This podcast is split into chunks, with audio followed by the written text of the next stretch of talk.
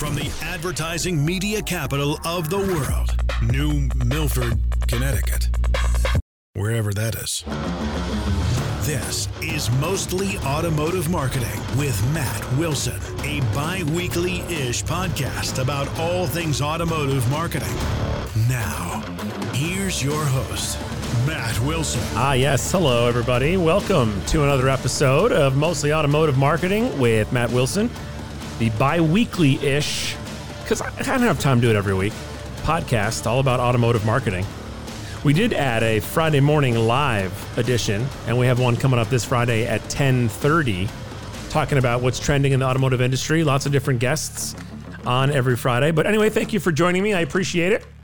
You can find us wherever you uh, listen to podcasts. And by the way, the Friday morning version is on uh, YouTube and Facebook, so you can check it out uh, there. I'm very excited to talk about my guest today because I came across him on LinkedIn. He's everywhere. He's a podcaster, speaker, automotive marketing expert, agency owner. He's a trainer. Most importantly, he is an orange tie wearer. His name is Jason Harris. Hey, Jason, how you doing? What is going on, Matt, man? Thanks for uh, having me on the show. This is uh, this is going to be fun. Yeah, I'm looking forward to it. We had a nice little chat before we started. Um, I came across you on LinkedIn somehow. I can't remember exactly how. The first thing I noticed was, A, he wears an orange tie. Second, for some reason, all his videos seem to be taking place in restaurants or bars, um, which I, I first I was perplexed by. And then I was like, was, so is he like having a cocktail during these things? I don't really know what's going on. one hundred percent. And then as I did a little more research and found out more about you, I thought, ooh, I want to talk to this guy. So before we get into the nitty gritty, and I don't really have like a pre-plan or questions or anything, we'll just chit chat. That's cool. I do want to ask you um, first about the orange. Where did the orange come from? Good branding. You know what? It was, I, I'd love to tell you like it's got this amazing origin story, but it was actually just straight up just dumb, stupid luck. luck. Oh, all right. Like um, I, I, I had just sold my Mitsubishi dealership and decided to open up an agency, and N A D A was right around the corner. And uh, my first graphic designer that I had on staff, I'm like, I need a business card. Please go make me a business card. Yeah, but we don't even have a logo set up yet. I'm like, I don't care. Just whatever it is, just make it. I, I just need something I can take with me, right? Mm-hmm. So I, I, I take this box. I take it with me. I go down to N A D A, and I'm getting ready and realize I have no tie. And I'm like, oh, crap. Um, right. I think I was staying at the Bellagio or something like that. And and uh, I was like, all right, no big deal. You know, I'll just go downstairs. There'll be some stupid, expensive, you know, um, uh, men's shop or something like that. And I'll buy a tie. So I go down there and I'm looking around for a tie. And this orange tie catches my eye. I go, hey, wait a second. Isn't that isn't that what my, my new business card is? And I pull out the box, and my business card was this black card with an orange logo on it. Sweet. So I'll grab the orange tie. So I grab the orange tie and uh, we do the whole, I do the whole conference. It's great. And as I'm following up with people, they're like, uh, who are you again? I said, you know, I was that guy that wearing the orange tie. Oh yeah, I remember who you are. We talked about blah, blah, blah, blah, blah. And then that's when the light bulb went off. Bing. I'm like, right. Boom. Color association. People may not remember my name, even though it is my ultimate goal objective is to never actually introduce myself. Um, but they will recognize the color. So yeah. It's the orange ties, orange headphones, orange shoes, orange car I drive. Everything now is branded orange. I like that. I used to work with a guy uh, who was a sales guy at, at a store that I worked at, and he wore a bow tie. And his name was Seth Brown, and they called him Seth Brown or Bowtie Brown or Seth Bowtie Brown or whatever. And I, I thought, boy, that's pretty smart. And he was kind of a, you know, kind of a unique looking fella, but he always had a bow tie on. And you know what? He left the dealership like salespeople do. And yep. People would come back and say, we say, who'd you work with last time you were here? Oh, I don't know. The guy with the bow tie. And you know exactly who it was. So I think see, that's the thing, right? Yeah. Actually, I'm gonna give a big, because that's story. I'm gonna give a big shout out to Mister Bowtie Terrence. Bowtie Terrence. If you get a chance, Google Bowtie Terrence. He's an automotive salesman down south, and he's an amazing rapper. So not only okay. does he wear the bow ties, but he also raps at his dealership, and the guy has created an amazing brand for himself. I think maybe I saw that guy. I'm trying to think. You should totally get him on the show. Like he's he's just. Sales guy, branding one oh one. He just being himself, totally fell into. Will you hook us up on LinkedIn? Absolutely. All right, let's talk about the cocktails. You're doing your videos, and I'll talk about some of them because a couple of them I really uh, I wanted to discuss with you. But while you're doing them, I'm assuming that there's, there's a, I see a brown liquid, so I'm assuming it's bourbon. Um, I don't I know am, if it's, if it's Diet Coke Scotch, or what, or what you got in there. Bourbon, Scotch, whiskey. There you um, go. Anything in that family. Yeah, me too. I do enjoy. Yeah, so um, I, I'm I'm on the road a lot. Um, mm. I drive around eight thousand kilometers a month. I don't know how far and that is. Talk talking miles for me. Miles. You? I apologize. So it's about four to five thousand miles. Okay. All right. So I do about four to five thousand miles. See, this is, this is me. I've been, I've been in Canada for such a long time. I'm now, I I'm love now Canada talking. Jokes. Yeah, I do too. I All right. Do. Four to five thousand miles. That's a lot. Four, I, I, so I drive about four to five thousand miles, and um, I'm usually record, I am recording content during my meetings and conversations. So you see a lot of videos where I'm like talking to someone, but you don't see who I'm talking to at a dealership. Yeah. And then to continue the role, continue the, mo- the momentum I have with recording, I also record during all meals and breaks and everything else in between. Um, now people always recording about, uh, yeah, people have been asking me, goes, well, don't you drink on the road? I said, yes, but I also have a driver. So, uh, good thinking. So it is totally safe to do, but I know that sounds a little pompous, but I'll tell you right now, it is a hack of proficiency of efficiency. Like it is, I've, I've hacked it because, you know, now I, since I drive that mileage, I'm still able to do the mileage and work at the exact same time. It totally makes sense. I think it makes sense. I mean, if you think about traveling, um, you know, as, you, as an example, we'll use COVID here as an example, right? So I'm an account director at an agency. So I travel to visit clients, which I haven't done since March, right? I've been doing all my video chats with my clients that require, you know, either driving, like I'm driving to Long Island. I live in Connecticut, so I'm driving two hours or taking the ferry, or if I'm flying to Louisiana, that's time that, you know, I'll get work done at the airport or if I, or a reading on the airplane or whatever, but it takes me an hour and a half to get to, to get to J F K from where I live. That's, sure. that's time that I'm not working. I'm listening to podcasts, or I'm not, you know, thinking, I'm not working on my computer doing what I need to be doing. Um, but if I live near the airport, I would spend more time at my desk or more time at the gate where you can be productive than driving. Exactly. So I don't think there's anything wrong with that. Maybe it sounds, I don't think it sounds pompous. Well, you know what? I think pretentious maybe, like but not. I think well, it's you know, right. I, I actually did the math. I figured I spent about four to five hours behind a steering wheel of a car every single day.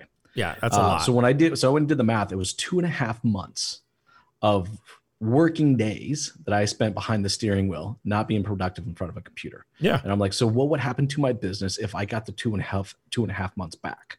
And I tell you, I did it, and getting that time back far exceeded the cost of bringing someone with me to uh to be able to help in those driving efforts. Yeah, no, I agree with that. I mean, if you look at like just from the perspective now of working from home, like I feel like, you know, I think I've been more productive, getting more done, reach talking to my clients more, video chatting more, prospecting more by not spending. I'm in my office more than I used to be because my office is, you know, in my house.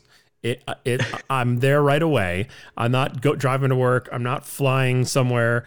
Um, And I think it's been productive. I don't think I don't think we I've missed a step, or my or our business that I work for has missed a step at all. I think that it's been super efficient. So I'm on board. I, I I'm okay with that. Does that matter? No, I, I, no, no, it's cool. Um, I actually had a conversation with a dealership the other day, kind of around that same concept of they realize um, a fair amount of their salespeople that were responding to internet leads while they were home really was doing actually a hell of a lot better than when they were responding to internet leads now that they're back in the dealership. So they're they're asking themselves that question, like, what would it look like if we had a salesperson work from home?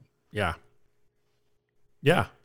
I think it's it's, it's an interesting conversation because, like, to your point, I agree with you. I have been more productive and efficient being stuck in this room all day yeah. than I have, you know, being out and about. So I feel like if you have a B D C a manager or a B D C person who you trust. Like obviously you personally as a manager can't be a micromanager who wants to know what your people are doing every two seconds. But if you have somebody you can trust, you don't have to micromanage, mm-hmm. who you agree upon what you're going to use to measure productivity, why can't that person do their job from home? They're primarily talking on the phone, emailing or texting customers. Why can't they be, why do they have to be at a, at an area behind the sales manager's desk to do that? They don't. Yeah. I mean, why, why does a salesperson need to be, you know, look, floor traffic being so light right now, um, we're, you know, we're watching people sit on a sales floor just staring out the window, and, you know, they're struggling to be as productive as they were when they're at home. Is it not crazy to think that potentially salespeople could be working at home and then just meeting the clients at the dealerships to actually finalize the transaction?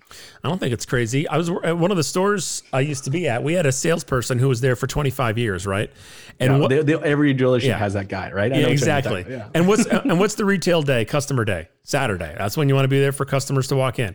She yeah. didn't. She didn't work on Saturdays because her business was built around repeat customers and built around scheduling appointments with her customers that were convenient for her. She literally did not work on Saturdays and sold thirty cars a month because she structured around having her customers be there, and she would be there to be, if she had a customer who was like a, been a customer for, you know, ten years and they bought three or four cars and they could only be there on a Saturday, she would come in on a Saturday. But she was able to run her business at the car dealership on a Monday through Friday schedule by setting appointments, talking on the phone, dealing with emails, not having to be there, waiting for that customer to roll in at nine thirty on a Saturday and spending all day trying to find that person a car, which is not an efficient use of time anyway. No, not, I mean, not at all. I mean, I, I, I seriously think we can structure this way. And I think actually the customer has been, has been now conditioned, all right, to scheduling appointments more than they have before, right?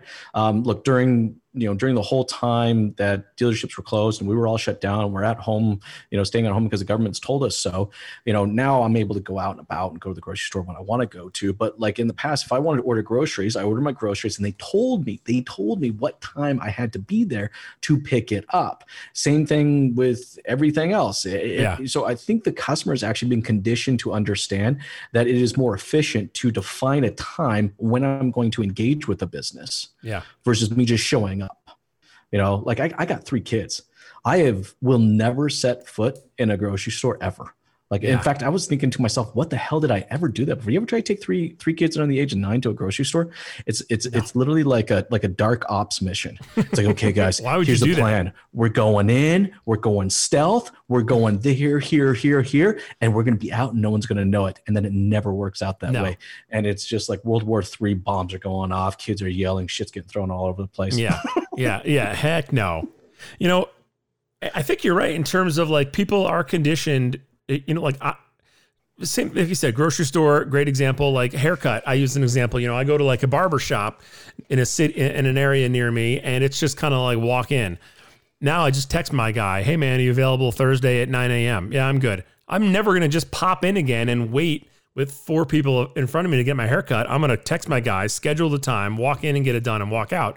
So I'm not spending thirty minutes playing some ridiculous badminton game on my phone, waiting for my turn to get my haircut. And I think with car dealerships, it's the same thing, right? It's more efficient yeah. to make an appointment, and it's more efficient for the person who's going, and it's more efficient for the salesperson. So why not try and drive the customer into that, into doing it that way, when naturally they're probably already getting used to it in other forms of shopping in their lives.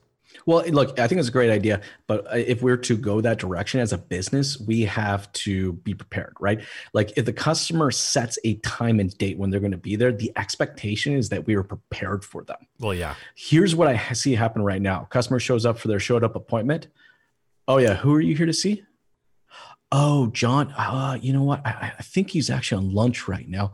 Hold on. Let me see if I can find him. I'll page him. Do you know what I mean? Like, like when you show up for your haircut, and yeah. actually it's funny you say that because my barber actually did the exact same thing. He's now using an app um, that I can actually go on, select my time, and then I can show up at that time. So I don't even have to call in anymore. So just, again, even more efficiency. Yeah, that's but cool. Like, you know, like if, if, if customer is going to that point where they're setting up that appointment, their expectation is that you're prepped and ready to have that ready for them. Yeah. You know, how many times I should, I see, it, see uh, someone show up for a test drive. They're like, hold on a second. Let me go to the back. It's two, three cars deep. It'll take me about fifteen minutes. Yeah, I agree. A hundred percent. That's like, you know, you, that's like um, customers, same thing, two or three deep, or, oh, that car's at our, at our, uh, at our storage lot. Let me go get it. I'll yeah, be back in it's our C lot. Let me, let me, um, yeah. I think the other Here, thing too back. is, you know, if, if the customer, if you're, if you're you can't just say you're going to do it. You have to have the process in place that matches what you're saying you're going to do. I did an yep. episode a while back, or did I? Oh, actually, I never released it, where I read customer review. I think I'm going to do this. Don't steal this idea. I don't want to see this on your podcast. I'm going to read. I know, I'm going to read customer reviews, bad reviews online from a bunch of anonymous stores, which is going to be all stores that I know, but anonymous stores. And I'm going to talk about A, what the store could have done process-wise to avoid getting that review, and then B, how they should respond to it, or how they should have responded to it, or why they didn't respond to it, and go over it and use it as a, you don't think it's a good idea? No, I think it's a great no, idea. Use it. And as, what I'll do is I'll let you keep that one, but I'm going to do you. is I'm going to do the same thing, but I'm going to read dealerships' responses. Yeah, that's a good idea too. And then and then I'm going to say, was this a good one or a bad one? Because boy, have I seen some doozies. I love when they get combative with the person. Oh yeah. Like, yeah. I'm sorry, Mister That. Smith, that you feel that way, but when you came in and da da da da da. Yeah, yeah. Whoa, easy. But I love the but. Yeah. I'm sorry, like, you know, I'm sorry you feel that way, but I don't give a crap when you.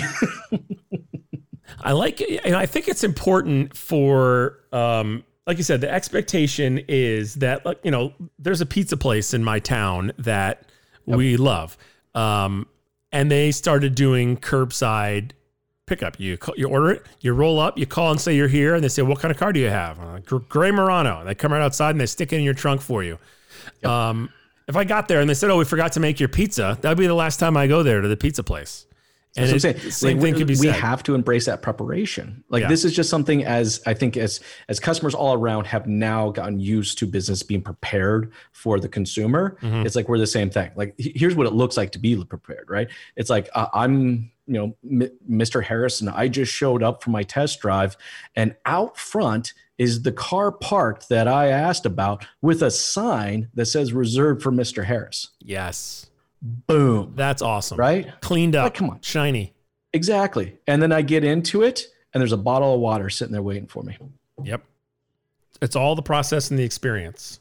Right. It's little things. And, and that's what it is. I think right now I, I have two big theses right now as an industry that we need to really adopt and create mindsets around so as, so we can continue to profit is that we have to understand that profitability is not going to come from any marketing message out there. All right. We're going to have to process our way to profitability. That's that's one. And, and the second one is that we have to understand that little things make big, big, big differences. And it's those little things that a customer remembers. All right. And it's the little things that the customer uses to define what that ultimate experience is going to be.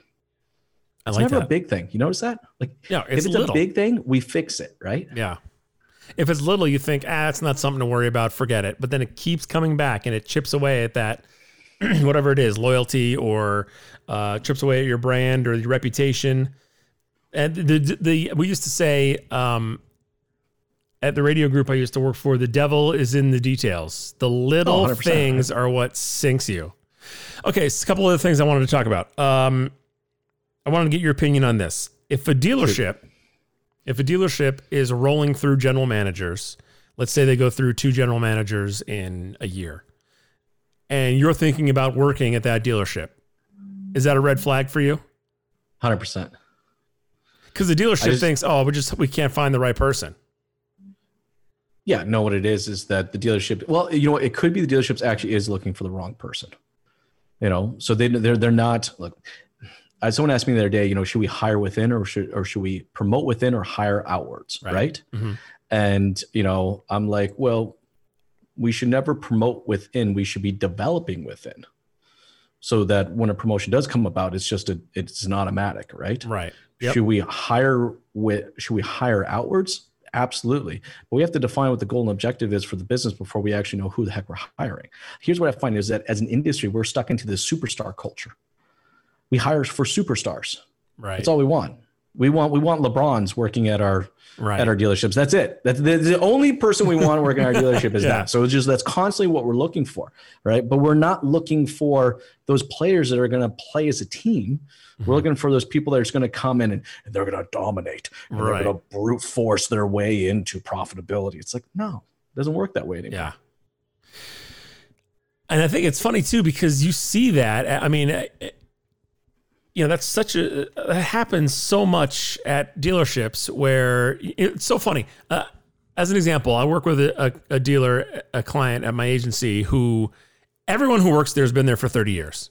Like, it's crazy. I was at a, says a lot. I was at a breakfast, like a, a, they do a yearly breakfast with their whole staff, right? And they invite some of their vendors. And so we, we handle their advertising. They invited us. We went down there and they go around the room and everyone talks about who they are, where they live, how long they've been there, and why they like working there. And I, like I was, am- by the way, it took like three hours. I was at the end of the table. So by the time it got around to me, it was like three hours into the breakfast. Everybody who worked there had worked there twenty years or longer. And when I'm talking wow. about salespeople, finance people, general manager, general sales manager. And I feel like that that's very rare compared to the group that I came from. Do you think that's, do you see that in other places, or is that extremely rare right now? Uh, it, it is very rare. Um, You know, I've had the opportunity to be in thousands of dealerships, right, I'm sure. A lot more you know, all me. over the U S and in Canada, and you will see patterns. And I'll tell you right now, you know, the, when it comes to the the top one percent of dealerships out there, uh, you walk in as a clearly defined culture. Now, when a company's got an amazing culture, it's you want to continue to be a part of that. So it's not weird to find employees that have been there ten, fifteen, twenty, twenty-five years and don't think much of it because they're embedded into the culture. They believe that they're as much of a part of it than anybody else and that they actually matter. Yeah. When I find dealerships, like the last question you were asking, that they've gone through two people, what they're doing is they're hiring for position. They're not hiring for the culture. Yeah. Big fundamental problem. A couple of um, days ago, you posted a video that I wanted to mention that I thought was cool. You, or maybe this oh, was, no. maybe this was yesterday. No, no, no, no. I'm not calling to, I'm not, not trying to pick on you here. Um, this is a conversation that a buddy of, of, of mine and I used to have a lot. It was about talking to your customer, not at your customer. Right. Yeah. So my introduction to auto, you know, moving from when I was in radio to moving to the automotive side was recording commercials for car dealerships. Like, I would be in the studio and the owner of a dealership would come in with his copy to record his commercial, or they would send us their commercial from the agency. And our thing in the radio station always was, why is this guy yelling at me? Like, that was always our joke. Like, why are these car dealerships yelling at me? And so I saw your video, um, and it made me, it reminded me of that conversation where it's like, why is this person's T V commercial or their radio commercial yelling at me? Why aren't they talking they to me about so what matters? Mad? Yeah, exactly. Where they're like, we have huge discounts. Yeah. Why is there an axe coming through the screen? What is going on? Why are things blowing up? Um, yeah, exactly. But it, it, you know what it is, is like at one point in time, that kind of marketing did have its place. Yeah. Right. And and actually for some people, it still works today. I, I have some connections on LinkedIn that have that very monster truck announcer style Sunday, approach to their Sunday, brand. Sunday. And, yeah, and, yeah. and, and, and it works for them. Right. But I think what it is, is because of today's technology, it's kind of an unacceptable way to actually market. Right. Yep. Instead of standing on top of your dealership and yelling at the top of your lungs, you know, with today's technology, you can know who you're targeting. You know who it is. You know who's going to your website. All right. You know, they're male, they're female. You know what their what age range is. And heck, you know, on your in your Google Analytics or your Facebook Analytics, you know if they're single or if they're in a relationship or if they have kids. Like, you know, so much. so much information about the person that you're trying to market to. It's unacceptable just to stand on top of your dealership and yell at them. Yeah. We did a commercial once. Um, I should save all these good, I should save all these good stories for when we do your podcast. I don't know why I'm using all my good stories here. It's good. But, I love um, good stories. We did, uh, we did a commercial where, and I, whether it was self-serving or not, or it benefited us, I don't really know, but it made us laugh, where um, it was a July fourth commercial. And we were basically poking fun of, you know, it's the July fourth sale. It's the weekend to buy a car. And we had like, and the whole thing was, was, the owner at the end being like, guys, this is super cheesy, but it was like, you know, balloons, and he couldn't see or on the balloons to talk about how, you know, our event is low key and we don't need a huge, a huge holiday to give you a reason to come in. And at the end we had a confetti cannon where like we took it off and it blew in his face and he was like, ah, screw this. I'm out of here. This is ridiculous. But the whole thing was about being that, like, we're not the type of dealer who, you know, screaming and yelling and, hey, July fourth is the only day you can buy a car because that's when you get the best savings of the year. It was like, listen, we're here every day. We've been here for thirty years. We're a family-owned company. We're, you know, here's how we're different. Um, and here's how everyone else, you lump everyone else into this, blah, July fourth weekend. Um, And, you know, whether that resonated with people or not, you know, it was really, there wasn't really a way to, to measure it, or or we didn't know the way to measure it. But I feel like um, doing it ironically is the only way to do it now, because otherwise yes. you're just, you know, there was a, there was a, um, there was a dealer in Connecticut that used to be um, in his commercial, he was writing on a pencil. Like he, like the pencil was like a ship, and he was in the pencil, and the pencil was flying, you know, because they're penciling the deal. Yeah, of course. The and the guy's slogan was, because he, you know, um, I forget the guy's name. The dealership is closed now, but it used to be like, he just wants to get you alone was the slogan. And I'm like, I don't, and this was years and years ago. And I, I don't feel bad telling the story, because they don't, I don't think, I think they're out of business. I well, was like, for some, for some people that still works. It really does. Yeah, right. But if it I does, do, it I just, does. I think it's a waste of marketing dollars, because what you're doing is you're developing a brand that's not necessarily, now look, that may be you. You right. may be that monster truck announcer all the time, on and off the camera. And if you are, then okay, own it and be that monster truck and that monster yeah. truck announcer. But I find most people aren't. And what they do is they're putting a persona out there. The customer comes in, you know, because they saw this crazy, fun, energetic piece. They're like, hey, those guys look like fun. I'm going right. to go buy a car from them. And then you find out it was really just a commercial. Yeah. Um, yeah. And they're not like that at all. And everyone's walking around in suits and ties, and, you know, doesn't have the time of day to talk to you, or, yeah. you know, whatever it is. Right.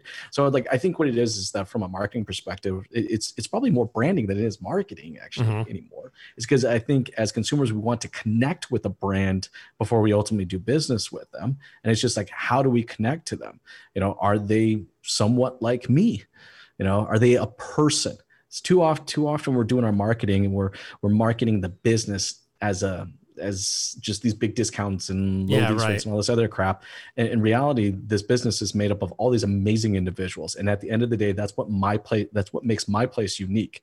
Hell, you can go buy a Toyota Camry for the same damn price at sixteen other locations. Yeah, but you're not going to buy it from these people. We used to say, like, we all have the same cars at relatively the same prices, you know, you know, and there's three dealerships in this franchise within a fifteen mile radius. So like, why am I going to, you know, why, how do you choose where you're going to go? Okay, well, these guys are closest to me. What's their reputation is, is, is, is I think a major one. And then, you know, what's different? Oh, they will, uh, you know, come pick up my car when I need to get it serviced, or they have loaner cars, so I can get my car, like, but, I hate telling all these stories, but there's a Jeep dealer near me who the closest Jeep dealer to me um, doesn't have a loaner program, right? Okay. Um, and there's a Jeep Jeep dealer farther away, about fifteen minutes farther away, who had loaners. So when I was getting my Jeep service, this is going back ten years, I didn't go to the guy next to me because I needed a car to drive when my car was in the shop. So I went to the store that was fifteen minutes farther away because I needed to have a car. And little things like that could be the differentiating factor in where where someone buys a car, or where, in this case, where they service a car. And you've got to have those things built out and then get that message out there, because we all have the same cars at basically the same prices. No, it's totally true. And then that's what I'm saying. Like, I think dealerships right now need to identify to for the consumer Uh, to understand why they should ultimately do business with them. And for a lot, and for a lot of dealerships out there, they haven't defined that. Yeah. You know, they think, you know, um, well, you know, we're the home of the uh, no charge oil change. Okay, well, that's that's con- that's nice, and right. and thank you for giving me that, you know, when I do a transaction with you. But that's not ultimately the reason why I'm going to come back, because if I come to your dealership and it's a really bad experience, I don't care if it's free or not. It doesn't necessarily mean I'm going to continue to be loyal to you. Yeah. Right. Like, look, bottom line, happy employees make for happy customers. Happy customers make for more profitable uh, transactions. And it seems like we're we're focused so much on the transaction that we forget that we have to step back and focus on our people. All right. And it, that's what people want to connect with. They want to connect with other people. They want to be a part. They're like, wow, this seems like a happy place. You're happy. How long have you been here? Been here for twenty years.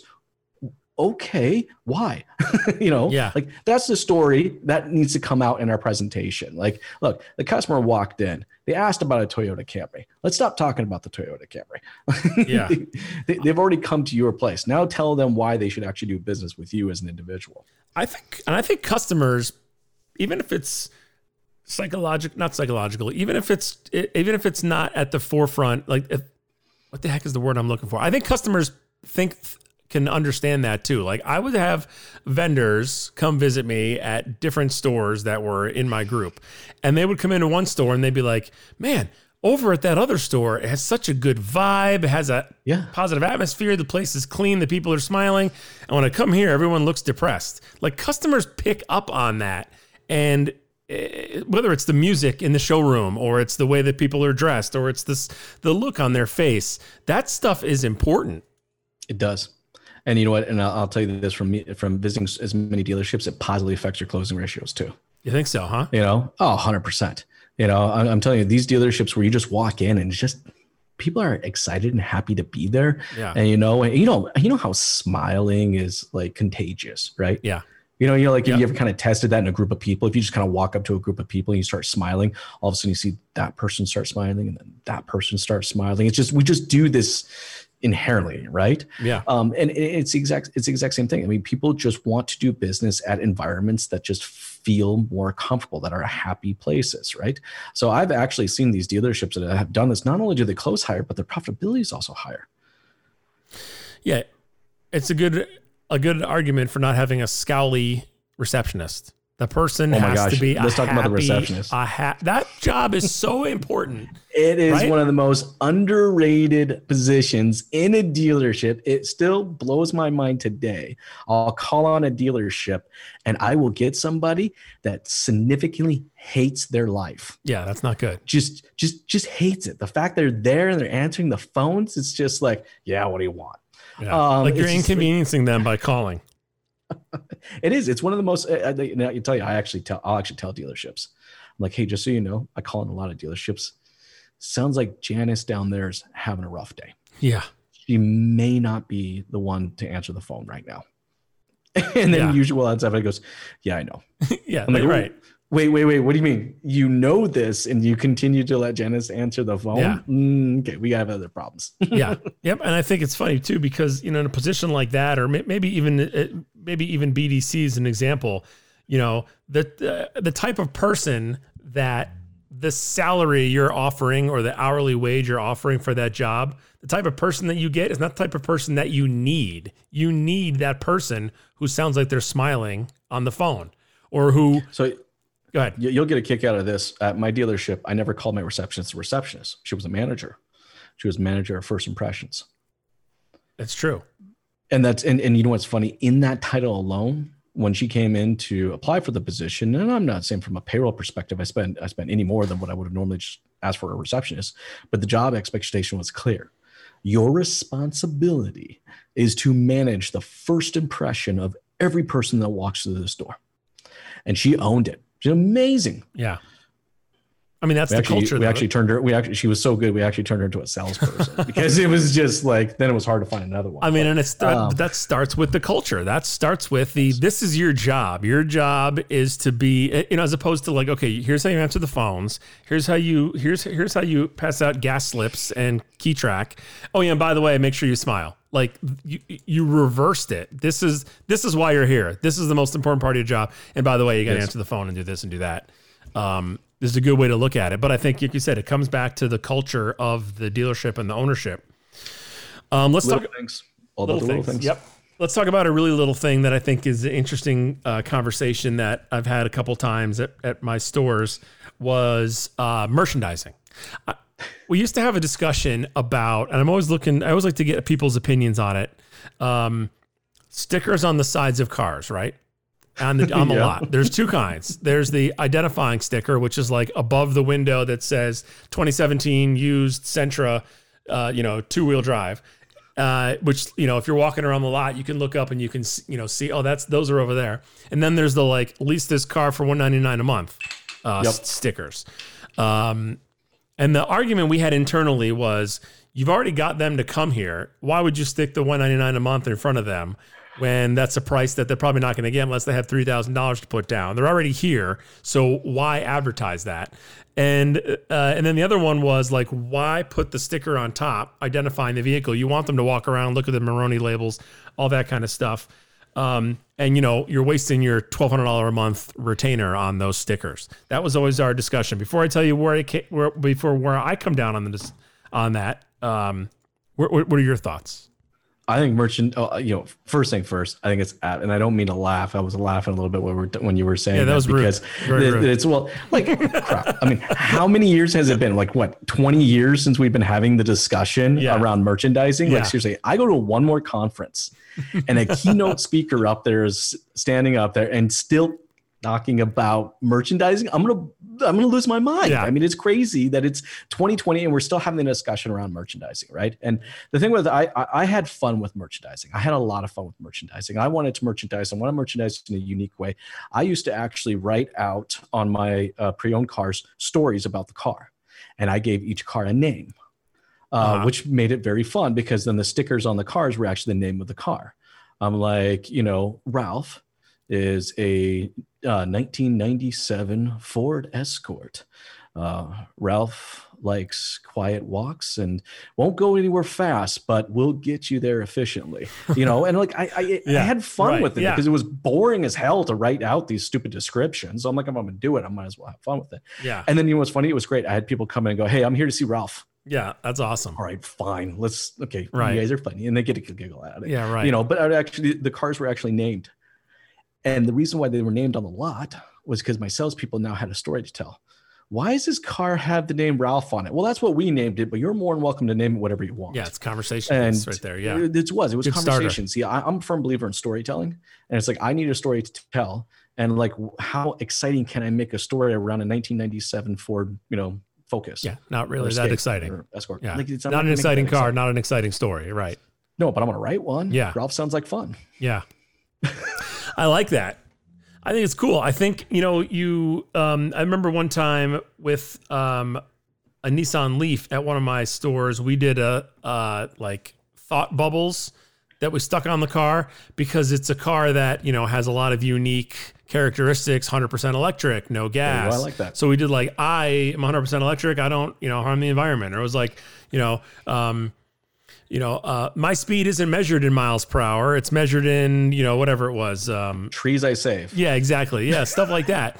Um, you know, but there comes a point, too, where like a dealer will look at that and go, oh, well, I'm spending all my money on stickers. It's a waste of money. But it's not. Things it's not. Like that are a piece of the puzzle. Yep. It, what about, it, it allows it allows it allows the consumer to be a part of the story, and then everyone wants to be a part of the story, right? You know, like I I I, I the reason I kind of thought of stuff like that, and I like that is because um you know when I was young, I used to watch these uh, was it pop pop videos? Do you remember watching those music videos where it's like pop up some information? Yeah, like V H one pop up videos. Yeah, V H one. Yeah. Do you remember V H one? Yeah, yeah, I yeah. think we just we you know we just dated ourselves. Definitely. Is V H one um, even still around? Is that even I, a thing? I don't I don't think so. Like, next thing you know, we'll start talking about Beavis and Butthead. Yeah, right. Yeah, cool. Anyway, continue um, your story. But I love that idea. I, I I just, in my head, that's how I wanted to describe cars. That's how I wanted yeah. to merchandise my cars. I love it. It's like with these little pop pops. It's, yeah. you know, and and and that people enjoyed those. And like, I would love putting these little pop up up stickers around the car saying, you know, we did this or this just got happened. Whenever we had a car where we replaced the brakes, I would actually put a little sticker on here. I have new brakes. Um, also, yeah. again, from a reconditioning perspective, um, we recondition in thousands of cars a year, yet we do a horrible job of talking about our reconditioning efforts to our consumer. Right. So, but like, it's like, if you ever go online right now, go to any Auto Trader or whatever, you know, uh, marketplace, look how the private people sell their cars and look how a dealership sells their cars. Like I'm looking at the exact same car. I'm looking at like a two thousand seven Nissan Sentra, right? Mm-hmm. And it's like, here's someone who's selling it privately. Here's a dealership selling it. I go to the dealership's listing and they're merchandising. It's uh, got uh, power steering, uh, power windows, a A M F M radio. And I'm like, really? Wow. And then I go to this private listing and I'm like, hey, bought this car, you know, for my daughter. She was going back and forth to college. She doesn't need it anymore. We serviced it all the time at the dealership. I have copies of those services. We just recently did the upper strut housing on it. We placed the lower ball joints and it's all e-tested and safety and certified and ready to go. Like, I'm like, okay. So clearly, so like, th- this individual knows how to market and sell a car, merchandise a car online better than we do as a dealership. Yeah. That's, I like that. Uh, what about balloons? Oh, gosh. You know, I used to love balloons until actually up here in Canada, we actually had a helium shortage. That was a real thing? It was a total real thing. Like all of a sudden I was like buying my helium from this guy. And then like, he kept jacking up the prices and I'm kind of like, what's then going you're buying, on? And, then you're buying it and, in an alley. And, yeah. And I, yeah. And I was like, yeah, then I started had to get, you know, off the truck helium and yeah. stuff. Trunk, and it got real weird. Truck of a I'm car like, in the dark and the rain. Yeah. Yeah. They randomly explode. You don't want to, you don't want to buy something explosive black market. I'm just saying. Exactly. Right. Yeah. I'm anti-balloon. I, I like balloons. I like making it an event. I think it should be an event. My first experience at a dealership, I was seven years old, and uh, my dad took me to a Ford dealership. He was buying a brand new, he was buying a brand new F one fifty. That was his dream truck. Always wanted it. And um, we were going there to pick pick it up. And I went to this this big monster building with all these cars. And there was a monster truck parked out front. There was a guy who gave me a balloon and a hot dog. Yeah. And there was a petting zoo.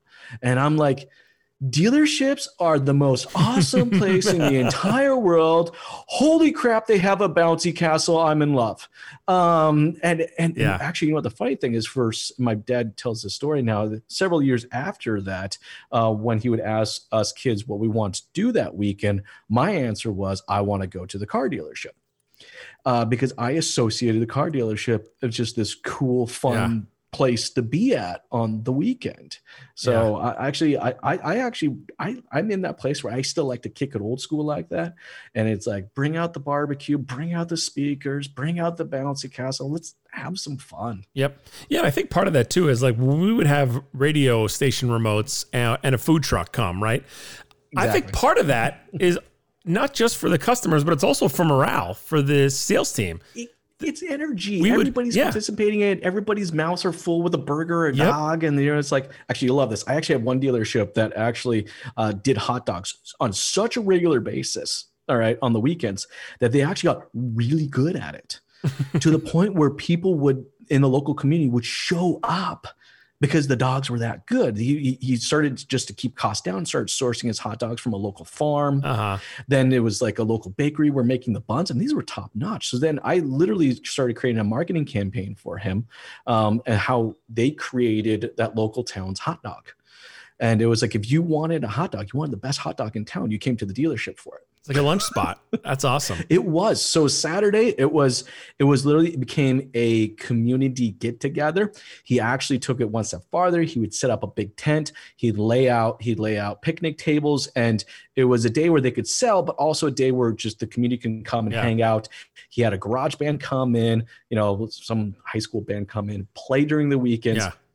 He made a bloody event out of it. He yeah. still does it, by the way. And they are like amazing hot dogs. I remember, you know, we'd, we'd have like a burrito truck or an ice cream truck come, and we would call, you know, the service manager in the service building and say, hey, send over half the techs, you know, and the, the technicians come over. They're just happy to be out of the garage, and they're yeah. in line, and they're getting free lunch, a giant burrito or, you know, whatever. And, you know, the grand, the grand scheme of things, you whatever, you expense it to the marketing budget. It's fine. It's not like it's a huge expense on your business, and it creates the aura of something going on. Right. Uh-huh. It's exciting. You're talking about it, and it's good for morale, because then the employees are like, wow, these guys are really putting an effort into making this a big day. And now I'm getting my free lunch, and, you know, they're bugging the radio station. Hey, you got a free t-shirt. And, and, um, it, you know, it, it just has that all around atmosphere of being an event.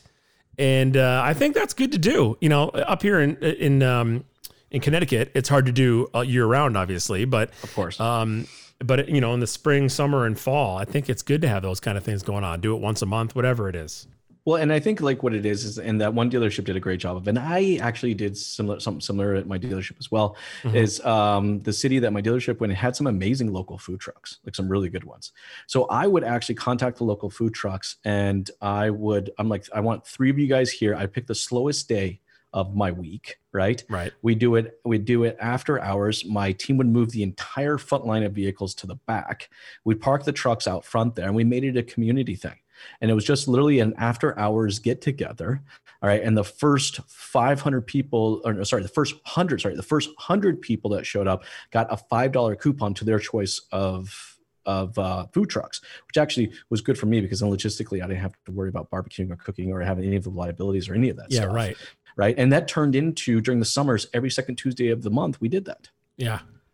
And now, see, that's a community thing. See, it's too many, too many dealerships, you know, say that they're a part of the community, but it's different being a part of the community than actually being in the community. Yeah. Right. So part of the community, they're like, uh, well, you know, I sponsored the Little League team and I have the hockey team I sponsored and da, da, da, da, da. And I'm like, yeah, dude, that's not being yeah. in the community. That's being a part of the community. And that's great. And I'm glad that you do that. Yeah. But be in the community. Dealerships have the space and they have the budgets to create their own community um, experience or uh, opportunities to create community. You know, it's not enough that I you just went and parked your car at the local Rib Fest. That's not being in the community. Yeah. What about a dealership like offering up their showroom for meetings, after hours meetings of, you know, yep. the Chamber of Commerce or the Electric Car Club or things like that? Then you're part of the community. Then you're then you're in the community. Yeah. I mean, I had one dealership that, well, I mean, now obviously because COVID, everything's changed, but um, they were um, allowing a couple um, local um, nonprofits use their boardrooms. Yeah. For their kind of, you know, monthly get-togethers yep. and stuff. Like That's they had cool. this big, beautiful boardroom, all this amazing tech and, you know, audio, video equipment and stuff like that that was getting used like once a month. Yeah. Right? Yeah, yeah um, might I as well. A, I actually had a Mercedes dealership um, that was hosting uh, weekly uh, yoga, weekly yoga. Now, I'm not a yoga person. Can you imagine me in yoga pants? Um, but, I'm trying not to. Now I got that in your head. All your listeners are going, oh gosh, what does Jason look like in yoga pants? Um, but they were, they were doing this yeah. weekly yoga thing and they cleared out the showroom and it's a beautiful, That's a great idea. Very contemporary showroom. So yep. it's a great place to do it. Yep. Do weekly yoga. All right. Before we let you go, uh, quick questions here. Um, uh, favorite brown liquid. Uh, do you prefer coffee or bourbon? Ooh, tough one, right? Um, right now I'm on a kind of a Irish whiskey kick. Like, um, like, so I, my favorite one right now is uh, called Redbreast. Never heard of it. And it's, they make it in like a twelve and a fourteen year, you know, bottle. And it's just, let me write that down. Um, I'm fine. I'm finding right now. See, I've, I've, I've done through the scotches. I've done through the bourbons. I've done a bunch of cognac, um, cognac. And um, I'm finding right now that the sweet spot in kind of the flavor with, you know, to the dollar, mm-hmm. um, Irish whiskey offers a lot of value for the money. Irish. Let me write that down. My liquor store in town delivers now, so it's really easy to get. That's there another. That's one of the best things about COVID. You go online, you order something at eleven in the morning, and at two o'clock, the guy knocks on your door and drops it off. Pay for it. Cool. I mean, that's I like that. Come on. I think that's uh if any positive is going to come out of this, it was that for me anyway. That well, as that an industry though, thing. we we have to kind of look at that too. It's not enough that we just meet the customer's expectations. Yeah. Right. The customer now has gotten used to uh, other businesses and other verticals, not just meeting the expectation, but exceeding the expectation. Mm-hmm. So I think as an industry, we have to ask ourselves, how do we exceed the customer's expectations moving forward? If, you know, if they're getting that from every place they're doing business, from retail, from if you're closing on your house virtually, if you're doing any of those things, why can't the place you're buying a car also do that? Exactly. And we got to be ready for it. Well, this has been fun. I've enjoyed this. I, I like how at the beginning, before we started recording, we didn't really know whose podcast we were recording. So that was exciting. um, so this has been a Mostly Automotive Marketing episode, but I think we should do uh, an episode of the Jason Harris Show. one hundred percent. We're totally going to do that. I'm in. I like it. Don't have to wear a tie though, do I? Yes. I'd, I put on a collared shirt for this and but it's not even on video. Pants are optional. Yeah, I mean, it's totally up to you. Well, I don't wear pants at all when I work now. I just make sure that I just make sure that my computer camera is from, from the, the, from the chest up, up and go. my my coworkers never know unless I accidentally stand up, and then it's a huge problem. It's the best. Well, thanks for joining me. I appreciate the time, man. This has been fun. Thanks, Matt. This has been a lot of fun. Appreciate you having me. Sure, absolutely. Another episode of Mostly Automotive Marketing with Matt Wilson coming up next week. Oh, but Friday there is a live episode at ten thirty a.m. Make sure to tune in for that. Thanks for listening.